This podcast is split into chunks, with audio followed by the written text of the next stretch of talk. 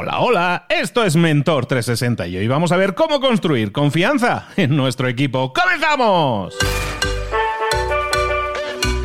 Buenas a todos, soy Luis Ramos, esto es Mentor 360. Aquí estamos de nuevo durante toda esta semana hablando de equipos de alto rendimiento, de cómo mejorar el rendimiento si estamos en un equipo, si somos parte de un equipo, si dirigimos un equipo o si no tenemos un equipo y nos gustaría tenerlo, pero hacer las cosas bien ordenadamente para ayudarlos a ellos a crecer y para ayudarnos a nosotros a tener un mejor rendimiento y resultados. Y todo eso lo estamos haciendo de un experto, speaker internacional, escritor de libros, formador de equipos de alto rendimiento. Además es entrenador de rugby cuando tiene tiempo. Y no solo eso, de la selección mexicana de rugby, no cuando tiene tiempo. Ese se dedica a eso que no le vamos a disminuir en la responsabilidad, que es mucha. Y además le va muy bien. Entonces todo esto lo hacemos con un profesional, con experto en gestión de equipos que nos acompaña toda esta semana. Ojo, es toda esta semana. Si acabas de entrar en este episodio por casualidad, recuerda que tienes otros tres anteriores en los que puedes profundizar sobre eso, lo de equipos de alto rendimiento y cómo hacerlo realidad en nuestro entorno de trabajo. Para todo ello, como decimos, nos acompaña, nos guía, nos lleva de la mano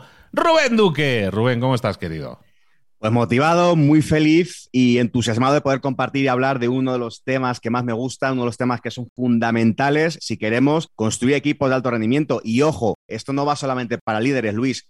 Somos todos responsables de construir la confianza de nuestro equipo. Así que si eres líder o eres miembro de un equipo, adelante, sube la antena, ponte en modo Bob Esponja, absorbedor de conocimiento, de ideas, porque aquí hay material que creo que te va a servir mucho para ser ese gran jugador, gran jugadora de equipo y si eres un líder o una líder, para justamente las claves básicas para construir tu equipo a partir de la confianza, que es el cimiento fundamental. Es que aparte cuando hablamos de confianza, anteriormente en la gestión antigua, digamos, la confianza es, no, no, los empleados son empleados de confianza, ¿no? Que se decía. Entonces yo tengo que tener empleados en los que yo jefe pueda confiar. Pero ahora no, lo tenemos que entender como esto es muy 360. Esto tenemos que confiar nosotros en nuestro jefe, en que nos está guiando bien y eso es confianza también, ¿no? Entonces, ¿cómo transmitir, cómo crear esa confianza y cómo Todas esas líneas de conexión en relaciones que tenemos con un equipo se pueden crear desde la confianza, que evidentemente se sobreentiende, pero lo decimos, cuanta mayor confianza haya en un equipo, mejores resultados vamos a obtener.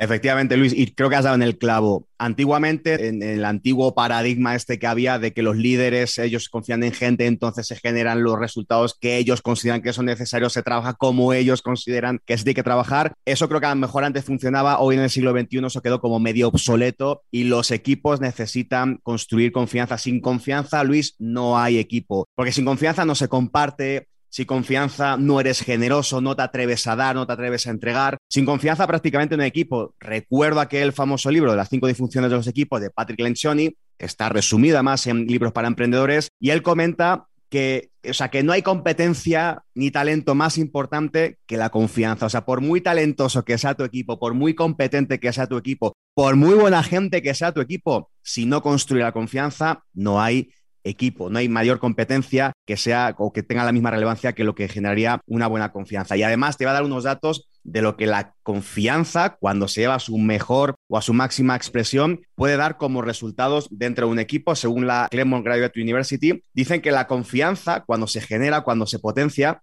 atención a los datos, ¿eh? aumenta un 106% la energía dentro del trabajo, aumenta un 76% el compromiso, en episodios anteriores hablábamos que solamente el 70%, 71% de la gente está comprometida en su trabajo. Si generamos buena confianza, si nos, genera, si nos rodeamos de un entorno de confianza con nuestros compañeros, nuestras compañeras, con nuestro equipo, nuestro compromiso se va a disparar hasta un 76%. Y atención a los siguientes datos que creo que también son dignos de ser escuchados. Aumenta nuestra felicidad en un 56% dentro del trabajo y atención a esto, y en un 29 fuera del entorno laboral. Con lo cual, ser generoso en cuanto a, dar confianza, generar confianza, construir esa confianza, tiene beneficios en nuestra energía, en nuestro compromiso, en nuestro grado de satisfacción diario de cómo hacemos las cosas en el trabajo. Esto obviamente repercute en nuestra felicidad. Y recuerda, y si no has escuchado los episodios anteriores, no ahora, cuando acabemos este episodio, vete a escucharlos. Hablábamos en uno de ellos que vamos a estar más o menos cerca de 80.000 horas trabajando en nuestra vida. Y decíamos que puede sonar a cadena perpetua, y es que puede llegar a serlo si no hacemos algo como para que esas 80.000 horas merezca la pena ser vivida. Creo, y yo lo llamo, que es necesario convertirnos en un giver 2.0. Un giver es un dador, un giver es alguien generoso, un giver es alguien que es capaz de darte a ti algo que él necesita más que tú. Darte a ti algo que él o ella necesita más que tú, como aquella canción, Luis, de Alejandro Sanz que decía, dar solamente aquello que te sobra nunca fue compartir, sino dar limosna. Creo que cuando nos convertimos en ese giver que entrega desde la confianza, o sea, que entrega desde la generosidad, genera confianza, pues al final se producen estos resultados. Aumenta la energía, el compromiso, tu felicidad dentro, pero es que también no solamente somos trabajadores, Luis, que sí, que vamos a estar 80.000 horas, pero cuando salimos de casa, que perdón, cuando salimos del trabajo, llegamos a casa, nos espera nuestra familia y también somos más felices en nuestro entorno familiar. Así que yo recomendaría a toda la gente que nos está escuchando que preste atención de cómo podemos generar esa confianza en el equipo, porque esto tiene unos beneficios personales y colectivos a nivel personal y a nivel también profesional. Así que arrancamos con una idea que bueno, que para mí tiene mucho sentido. Yo lo he llamado el cuadrado de la confianza. Esto ya está de moda poner como métodos cuadrados, triángulos, círculos. Bueno, yo he puesto un cuadradillo por ahí. Hablo de cuatro componentes, cuatro ingredientes para poder llegar a generar esa confianza. A ver si alguno de ellos te hace sentido y si lo hace, pues ponte en acción, pasa a hacer cualquiera de estas recomendaciones. El primero de ellos tiene que ver, el primer ingrediente ese cuadrado de la confianza, con la capacidad, o sea, la capacidad que tenemos el conocimiento que tenemos, nuestras competencias, es decir, mostrar competencias, mostrar conocimiento y ponerlo al servicio del equipo. ¿Y por qué es importante tener, mostrar esa capacidad, ese conocimiento? Es fundamental para que la gente confíe en nosotros en el día a día. Si no mostramos competencia o conocimiento en lo que estamos haciendo, rara vez van a confiar en nosotros. Tú imagínate, y me gusta mucho poner este ejemplo, tú imagínate, Luis, que de repente mañana nos tienen que operar así de un ojo, de un ojo, de uno de los dos. Y tenemos dos opciones. Doctor A, una bellísima persona, es un tipo amabilísimo, un, fenómeno, un tipo con el que te ríes, buena gente, y que tiene más o menos un ratio de, de acierto, efectividad en sus operaciones, así como de un 70%, ¿no? O sea que hay un 30% así que nos quedemos ciegos. Y por otro lado está otro doctor, que el tipo no es muy buena gente, pero que tiene una efectividad en la operación del ojo de un 99.8%. ¿Con cuál te operarías, Luis? Pues creo que es evidente, ¿no? Yo creo que nos iríamos todos. Con, los, ojos, con los ojos no se juega. no, exactamente. Pues bueno, al final hablamos mucho de que cuando eres buena gente, la gente confía en ti. Y yo soy un pleno creyente de que así es. Pero no es solamente ser buena gente, es mostrar conocimiento, es mostrar capacidad, ya sea en cualquier actividad laboral o fuera del trabajo, si, si estás confiando con personas fuera del entorno laboral. Pero dentro de tu empresa, dentro del entorno laboral diario, tienes que mostrar conocimiento, tienes que mostrar capacidad, es decir, no solamente tienes que ser buena gente, que también, sino que además tienes que eh, demostrar de alguna manera que eres competente en aquello en lo que se está prestando atención que hagas. Así que, punto uno de ese cuadrado de la confianza, mostremos capacidad, mostremos conocimiento, mostremos que nuestro talento lo ponemos al servicio del equipo. Es el primer ingrediente para empezar a generar confianza. No el primero, porque creo que no hay un orden jerárquico dentro de este cuadrado. Es el primero que te estamos compartiendo, no es que sea más relevante. Para mí es más relevante incluso, o sería más básico, el siguiente punto del cuadrado que te voy a compartir, que es el de mostrar cada día integridad. Ya se sabe, que seguramente lo habrás leído, lo habrás escuchado, o al menos la definición que a mí más me gusta de una persona íntegra, es que lo que pensamos, sentimos, decimos y hacemos está absolutamente alineado. Repito, lo que pensamos, sentimos, decimos y hacemos está absolutamente alineado. Fíjate que no somos lo que decimos, somos precisamente lo que hacemos. Así que cuando nuestro audio empata con nuestro vídeo, cuando hay una correlación entre lo que estamos diciendo y lo que estamos haciendo, que va mucho más allá, eso nace en nuestros pensamientos, los pensamientos detonan, sí, al final derraman una manera de sentir en tu cuerpo, esa manera de sentir, una manera de hacer, y al final obtienes unos resultados. Entonces, cuando muestras integridad día tras día en tu trabajo, al final estás generando esa confianza. Y esto para mí tiene que ver mucho con el ser humano. Ser íntegro al final, pues eh, se va a revelar quién es íntegro y quién no. Tú puedes un día, dos días, cinco días, así como medio hacer que eres íntegro. Pero al final, en un mes, dos meses, seis meses, se va a notar quién lo es y quién no es. Así que aquella persona que es íntegra desde el corazón, desde sus cimientos, la gente va a conseguir, bueno, pues confiar en esa persona, de alguna manera mostrarle la capacidad de compartir con ellos, de generar esa información que se pasa de un lado a otro, porque cuando hay confianza no se pasa la información, dejamos de ser generosos y empieza a haber problemas de comunicación, bla, bla, bla, que al final nos llevan a no buenos resultados. Así que el segundo punto del cuadro de la confianza es el de la integridad, pensar, sentir, decir y hacer en la misma dirección. El tercer componente de este cuadrado que te comparto el día de hoy es el de, yo lo llamo algo así como tender la mano en los momentos realmente complejos. Muchas personas creemos que la confianza nace así como cuando te, tú te vas de cañas con los amigos, te vas de tapas y te ríes y cuentas y qué buena onda, qué bien me lo paso.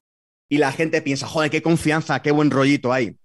No confundamos el buen rollito con la generación de confianza. De hecho, a mí me gusta decir que la confianza se construye en los hornos del sótano del infierno. Cuando las cosas van realmente mal, cuando no te salen, cuando hay obstáculos, cuando te sientes mal y hay alguien que te tiende la mano. Es ahí precisamente en ese momento cuando se construye la confianza, no cuando estás compartiendo una caña, no cuando estás tomando tapas, cuando realmente estás mal, estás viviendo ese infierno tuyo o colectivo y viene alguien y te dice, ¿cómo te ayudo? Y realmente te ayuda, es decir, es íntegro. Lo que dice, lo hace, ¿no? En esos momentos es cuando se construye la confianza y justamente hace alrededor de como dos meses más o menos, entrevistaba en mi podcast Equipos Invencibles a Regis Song. Tuve la oportunidad de trabajar con él en la Federación Española de Rugby. Él estaba entrenando al equipo senior, al equipo mayor de España. En aquel momento consiguió que llegara al mejor ranking del mundo que había llegado a España, que fue en aquel momento 18. Y trabajamos en la federación, éramos compañeros de trabajo y tal. Y tuve la fortuna de hacer buena relación con él, irle a visitar a Burdeos Begles cuando estaba entrenando un equipo de primera división francesa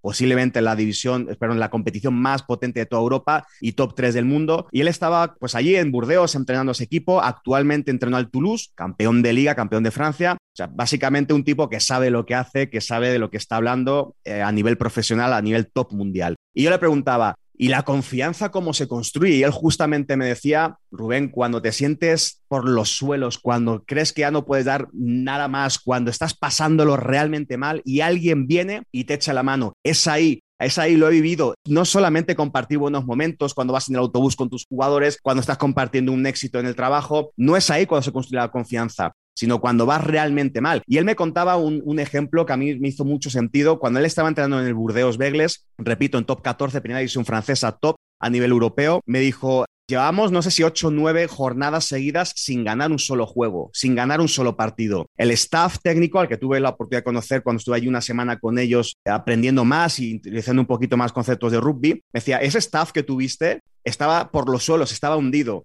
teníamos una presión enorme por los resultados. En Burdeos, aparte del fútbol y más, el rugby es, pues es, el deporte de la ciudad. E imagínate el presidente, fue a hablar con ellos, imagínate el nivel de presión que puede tener un presidente en esos entornos. Un presidente de la primera división eh, francesa de rugby, que repito que es de las top, a nivel mediático, a nivel político, a nivel de sponsors, a toda la presión que ese presidente podía llegar a estar sufriendo porque además estuve allí, conocí a ese presidente en el ayuntamiento, en una recepción que nos hicieron y demás cuando yo compartí esos días con ellos. Le conocí, el tipo, imagínate la presión que tenía en ese entorno profesional y demás. dice, pues sabes, un día aparece por ahí, nos junta a los entrenadores que estábamos todos destrozados, incluso estábamos perdiendo credibilidad ante los jugadores y él, a pesar de tener la peor presión del mundo y sabiendo que nosotros estábamos totalmente presionados, vino, se reunió con nosotros y dijo, a ver, si ustedes confían en el proyecto, ustedes se van a mantener juntos, ustedes van a seguir entregando todo lo que tienen, yo confío en ustedes, no voy a hacer ningún cambio, yo asumo las responsabilidades, yo asumo lo que haya que, tener que asumir a nivel político, a nivel económico, lo que sea, y tiramos para adelante. Bueno, pues eso hizo que fuera un boost enorme de energía para todo el staff técnico. A nivel emocional, obviamente, eso se transfiere a todos los componentes del equipo llámese staff, llámese jugadores, a cualquier representante de ese equipo. El equipo empezó a ganar progresivamente. Aquel año consiguió mantener la división en primera división. Hoy en día, el Burdeos, con ese mismo presidente, está dentro del top 3 de toda la liga francesa. Actualmente creo que va primero o segundo de la competición. En esos momentos, en los momentos complicados, cuando las cosas no salen, cuando va realmente mal, cuando alguien te tiende la mano, es ahí cuando se construye la confianza. Así que, tercer punto, resumiendo, es ayudar, tender la mano en los momentos realmente complejos. Y cuarto y último componente es el de la famosa vulnerabilidad, que está muy de moda ahora hablar de, ser vulnerables. ¿Quién es el que primero tiene que serlo? Obviamente el líder, ¿no? ¿Vulnerable qué es? Bueno, pues generar un entorno donde se vale decir, no tengo respuesta, no lo sé, me equivoqué, ¿no? ¿Cómo te puedo ayudar? He metido la pata. Es decir, de alguna manera mostrar la humanidad de que no somos perfectos, de que siempre hay fallas y mostrarlo, es decir, poder desnudarte sin sentirte juzgado por el resto de los compañeros. Ese es el componente fundamental de la vulnerabilidad. ¿Quién es el que primero tiene que mostrar vulnerabilidad para que el equipo también lo muestre? Sin duda alguna, el líder. Cuando el líder dice, no tengo la solución, no tengo la respuesta, no te puedo dar una, solución posible, me he equivocado, te pido perdón. Cuando alguien es capaz de hablar así en un entorno de seguridad, genera justamente esa confianza, la confianza de poder mostrarte desde lo más humano cuando estás en un entorno en el que sabes que nadie te va a juzgar. Creo que en pocas veces nos hemos sentido así. Yo ha habido equipos, Luis, en el que me he sentido así, pero poquito, si te soy sincero, donde puedes decir de manera honesta cómo te sientes desde lo más humano. Al final de todo, antes de trabajadores, antes de jugadores profesionales, antes de entrenadores profesionales, antes de CEOs, antes de directores de marketing, somos seres humanos. Cuando mostramos ese ser humano y lo ponemos al servicio del equipo y lo mostramos sobre la mesa sin sentirnos juzgados, a partir de ahí se puede crear un montón de confianza y construir un equipo de alto rendimiento, Luis.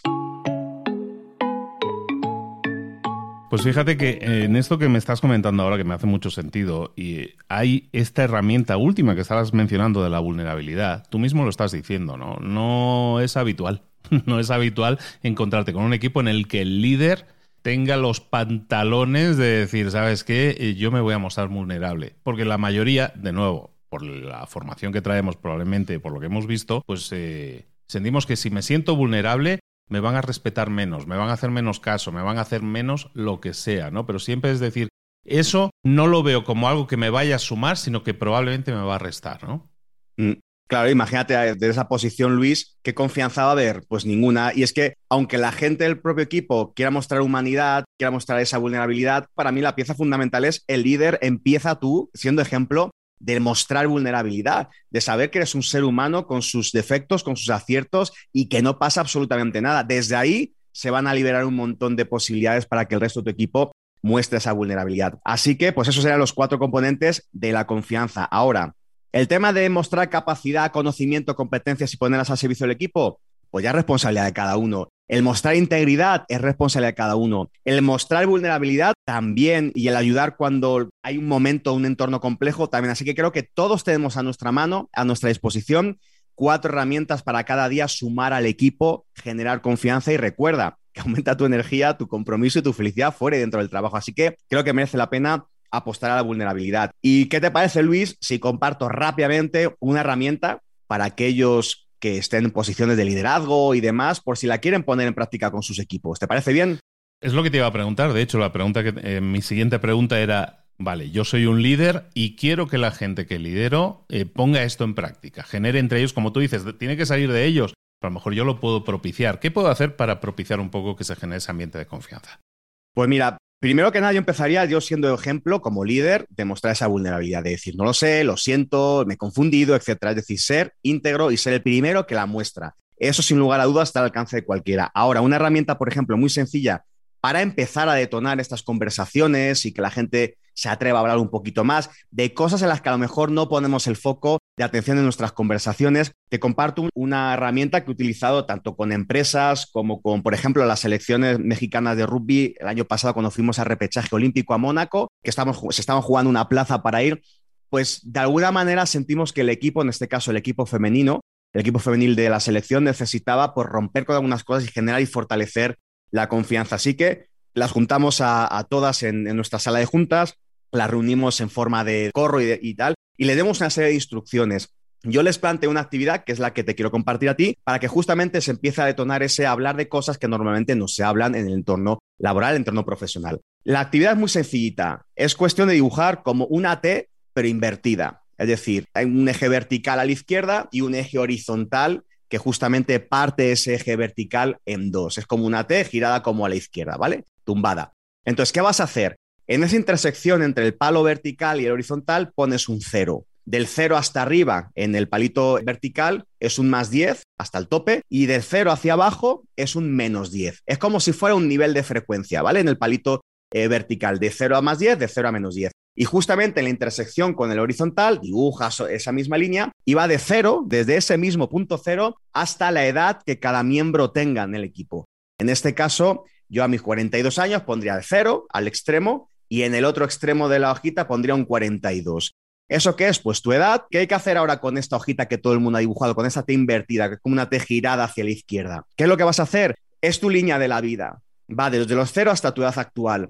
Y el eje vertical implica o manifiesta el nivel de intensidad emocional. Es decir, cuanto más emoción positiva ha tenido, en este caso, algún evento de tu vida, vas a ponerle un más 10, un más 8, un más 6 en función del nivel de intensidad positivo. Y si ha sido negativo, pues un menos 4, menos 3, menos 2 en el eje vertical hacia abajo. La idea es que pongas sobre esa hoja pues eventos de tu vida que hayan tenido pues cierto componente emocional, tanto positivo como negativo, ¿no? Yo qué sé, en mi caso, eh, pues por ejemplo, cuando me fui a Nueva Zelanda a vivir dejando todo lo que tenían en España y me fui sin nada de dinero, lavando platos como ilegal, 12 horas al día. Bueno, para cumplir un sueño ser entrado profesional de rugby, al final lo consigo un 15 meses después, pues para mí tuvo una intensidad emocional de más 9 por lo menos, ¿no? Más 8. Entonces me iría a la edad de, tenía en ese momento 26 años, y lo llevaría hasta un punto de intensidad emocional, es decir, hacia arriba hasta un más 8, y ahí pondría un puntito y pondría, por ejemplo, Nueva Zelanda. Que yo sepa a qué se identifica ese, ese momento y entre paréntesis, pues una emoción que me diera, ¿no?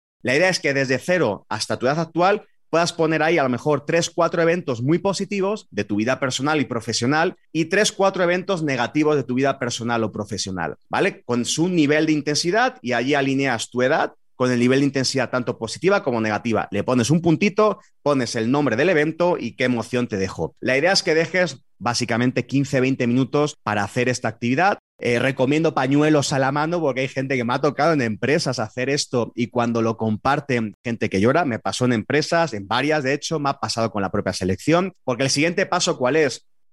Que cada miembro del equipo salga ahí enfrente y cuente su historia de vida que cuente, a lo mejor no va a contar todos los puntos, yo mínimo recomiendo tres positivos, tres menos, menos positivos o negativos, y que cuente de manera abierta a la gente, pues cómo le fue, qué le dejó de emoción, cómo fueron un poquito los detalles de esto, qué estamos haciendo cuando esto sucede. Al final, el feedback que yo recibo, tanto a nivel organizacional como deportivo con la selección en el preolímpico en Mónaco, era, pues que no conocía a las personas. O sea, ¿cómo puede ser que estemos día con día trabajando compartiendo escritorio, compartiendo proyectos y no conozco a la persona que tengo al lado. Ahora, eso sí, nos encanta juzgar, Luis, nos encanta poner etiquetas a todo el mundo, pero no entendemos la historia que hay detrás de cada persona. Cuando cada persona tiene el coraje, el valor desde la humildad de compartir tanto lo bueno, y aquí está la buena noticia, que este ejercicio habla de lo bueno y no solamente de los retos, con lo cual amortigua un poquito todo el componente emocional negativo, ¿no? Cuando alguien se atreve a hablar de su historia, que por cierto, cuando esto lo comparten, mucha gente se emociona, por eso digo que es bueno tener por ahí un paquete de clines a la mano, la gente se siente muy liberada y el resto que está escuchando entiende el porqué, entiende muchas razones por las cuales yo tenía un juicio y me di cuenta que esa persona actúa como actúa por una historia de vida que tiene. Y creo que el juicio se nos empieza a desvanecer, ¿sabes? Empezamos a, generar esa empatía y yo iría un poquito más de empatía. Empatía es conocer el mundo del otro y respetarlo. Yo creo que adoptamos un punto a veces de compasión y la compasión no es solamente entenderlo, sino ayudar desde ese entendimiento que tenemos del otro, del mundo del otro, ¿no? Y dejar de etiquetar y dejar de esos prejuicios que hablan más de nosotros que de la persona que tenemos al lado. Ojo, este ejercicio es un nivel eh, así heavy metal, o sea, es un nivel alto de compartir. Si estás empezando un equipo, quizá no conviene que empieces con esta herramienta. Vete a un nivel básico, vete a un nivel de, oye, comparte tres preguntillas. No sé, ¿cuál fue tu mayor reto cuando eras joven? ¿Cuál ha sido tu mayor logro profesional? ¿Cuál ha sido tu mayor reto profesional? Y con esas tres preguntillas y que compartan. ¿Vale? Porque como todo, en aprendizaje, en, en, pedagogía hay un principio básico que dice que siempre hay que ir de fácil a difícil, de conocido a desconocido, ¿no? Para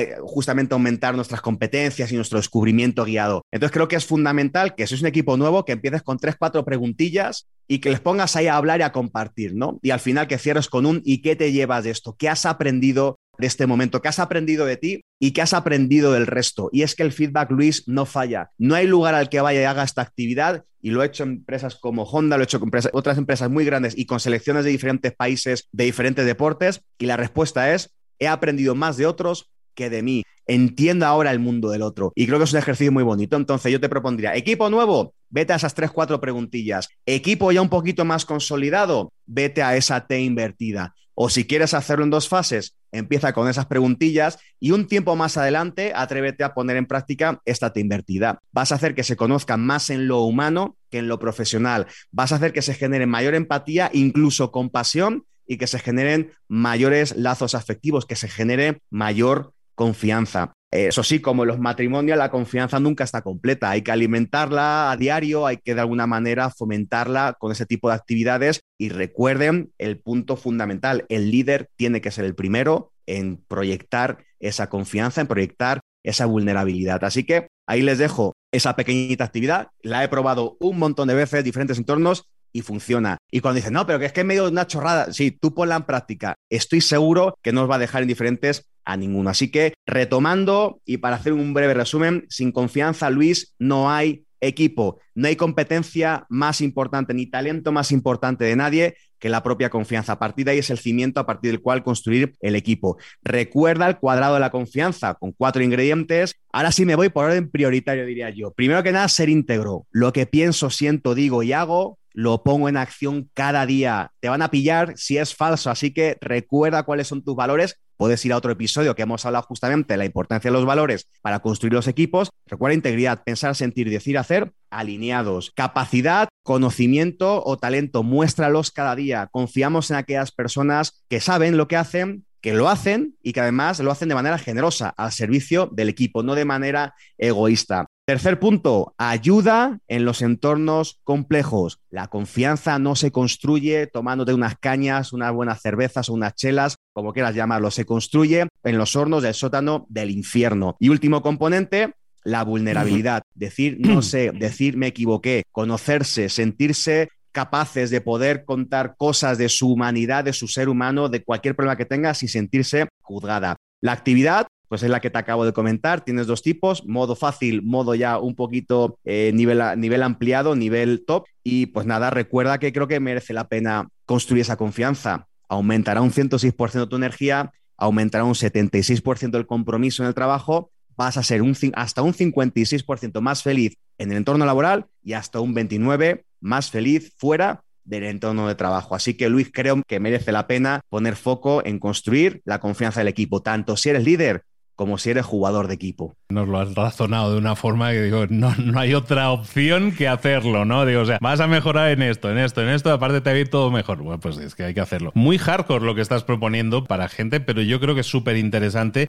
por esa sensación de oye, pues es que es verdad, no los conocía y ahora sí ya los conozco un poco más. Y esa sensación muchas veces nos pasa, y es triste decirlo, con gente que llevas trabajando años, durante años, digo, hostia, no conocía yo a esta persona y se me está abriendo simplemente porque me está transmitiendo muchas veces cosas que no se comparten en un entorno laboral, ¿no? Pues lo cómo me sentí cuando sucedió tal cosa y todo eso, ¿no? Y eso humaniza a las personas, somos más vulnerables, pero también el hecho de que te atrevas a compartirlo inmediatamente genera confianza en la otra parte. O sea, es una persona que está confiando en mí, sus sentimientos, sus sensaciones, evidentemente eso nos une como seres humanos que somos. Se me hace un gran ejercicio, Rubén, me encanta lo que has propuesto hoy y a los que están escuchando esto, que a lo mejor no sean parte de un equipo, que igualmente hagan el ejercicio Que hagan esta T girada así como acostadita y que digan, oye, ¿cuáles serían esos tres eventos? Ah, simplemente como reflexión propia, ¿no? ¿Cuáles son esos tres eventos altos o de, de buen tono en mi vida y cuáles han sido esos no tan buen tono, ¿no? Y que nos los digamos a nosotros mismos es una reflexión interesante también para practicar ese autoconocimiento que tan necesario es para mejorar y evidentemente para abrirnos a los demás. Rubén, muchísimas gracias. Oye, ¿dónde podemos localizarte, saber más de ti y seguir profundizando en estos temas? Gracias a ti, Luis, y a toda la gente que nos escucha. Mi web es www.rubenduque.com. También pueden seguir profundizando en este tipo de temas en mi podcast Equipos Invencibles. Lo pueden tener ahí disponible en Spotify, en iTunes, etcétera. En mi eh, Instagram, rubenduque-go for it. En mi Facebook, rubenduque-normal go for it, también en LinkedIn como Rubén Duque. Y pues esas son las redes. También recuerden que esta semana tienen un pequeñito, bueno, pequeñito, yo creo que es bastante buen regalo, Luis, una hora de contenido sobre estos temas en www.rubenduque.com barra regalo, www.rubenduque.com barra regalo. Ahí tendrán una hora de contenido en pequeñitos videos sobre estos temas de cómo construir equipos de alto rendimiento y además un workbook con actividades, entre ellas la famosa tetumbada, para que puedas empezar a implementarlo ya. Recuerda que si no hay acción, no hay nada. Como dice aquel dicho, más vale un gramo de acción que una tonelada de intención. Así que esperamos que haya sido de tu agrado, de tu interés y que, como dicen por aquí, pasar a la acción, ¿no, Luis? Como decimos aquí todos los días. Yo es algo que a la gente, alguna gente que me conoce bien ya lo sabe, yo siempre lo digo en los mil y pico episodios que llevo grabados, en todos ellos se ha mencionado la frase pasa a la acción. Y si no, a las pruebas me remito. Por eso, porque es que si no, si no es coleccionar conocimiento. De conocimiento no sirve eso, pues para tenerlo coleccionado, para presumir en las cenas, para poco más. Ponerlo en práctica y vienen los resultados. Para los que se preguntan, bueno, pues este tío tiene acento español, pero dice videos y dice triple W. Eso es porque, es, bueno, que no lo habéis escuchado el primer día. Pero bueno, es que es español que vive en México. Y a los que somos españoles y vivimos en México, que también es mi caso, pues esas cosas nos pasan. Vamos pillando ahí los manierismos también a la hora de hablar de México. Rubén, mañana te espero para el último episodio y mañana te espero también para el directo ese PH de directo que vamos a tener en Instagram, en la cuenta de arroba libros para emprendedores, en los que vamos a estar hablando, vamos a estar rememorando lo que hemos hablado esta semana, pero sobre todo estamos abriendo la cancha para que tú también puedas participar y nos hagas llegar tus preguntas, tus dudas para Rubén y podamos ampliar el panorama de, temas, incluso de los que hemos estado hablando esta semana, sobre la gestión de equipos de alto rendimiento. Rubén, nos vemos mañana, que mañana hay que remangarse, hay que trabajar mucho, ¿eh? Con mucha gana de que llegue, Luis. Un abrazo fuerte. Abrazo para todos.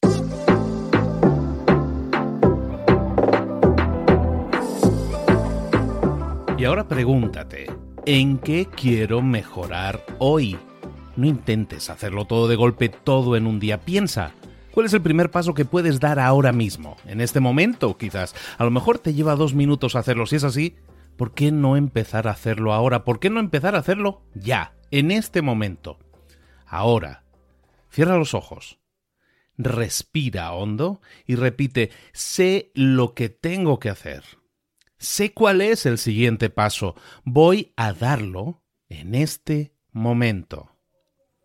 Piénsalo, siéntelo y hazlo.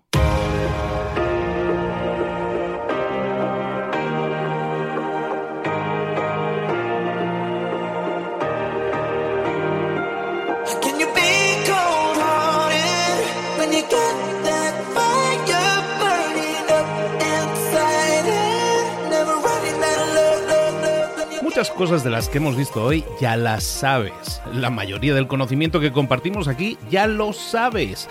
Sabemos lo que tenemos que hacer, sabemos lo que tenemos que evitar, lo que no tenemos que hacer, todo eso ya lo sabes. El único problema es que no lo ponemos en práctica, no pasamos a la acción y es ahí donde te necesito a ti y a tu compromiso.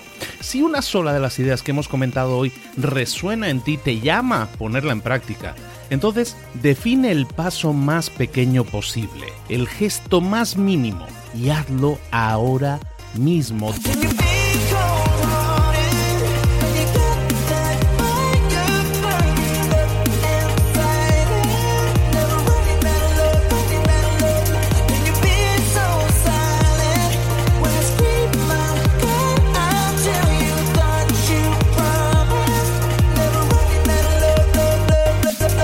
Hablo de crecimiento personal, pero también de crecimiento profesional. Expandir tu red de contactos, mejorar tus relaciones con los demás, aprender alguna cosa nueva, poner en práctica una pequeña técnica que te ayude.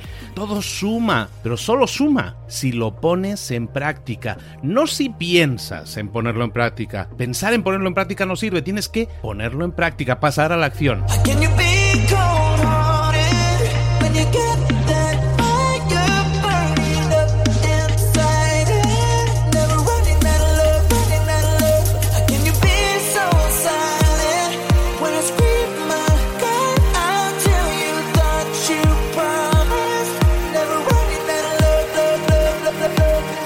Acuérdate de este ingrediente secreto también. El ingrediente secreto es la actitud. Tu actitud. Tu actitud transmite.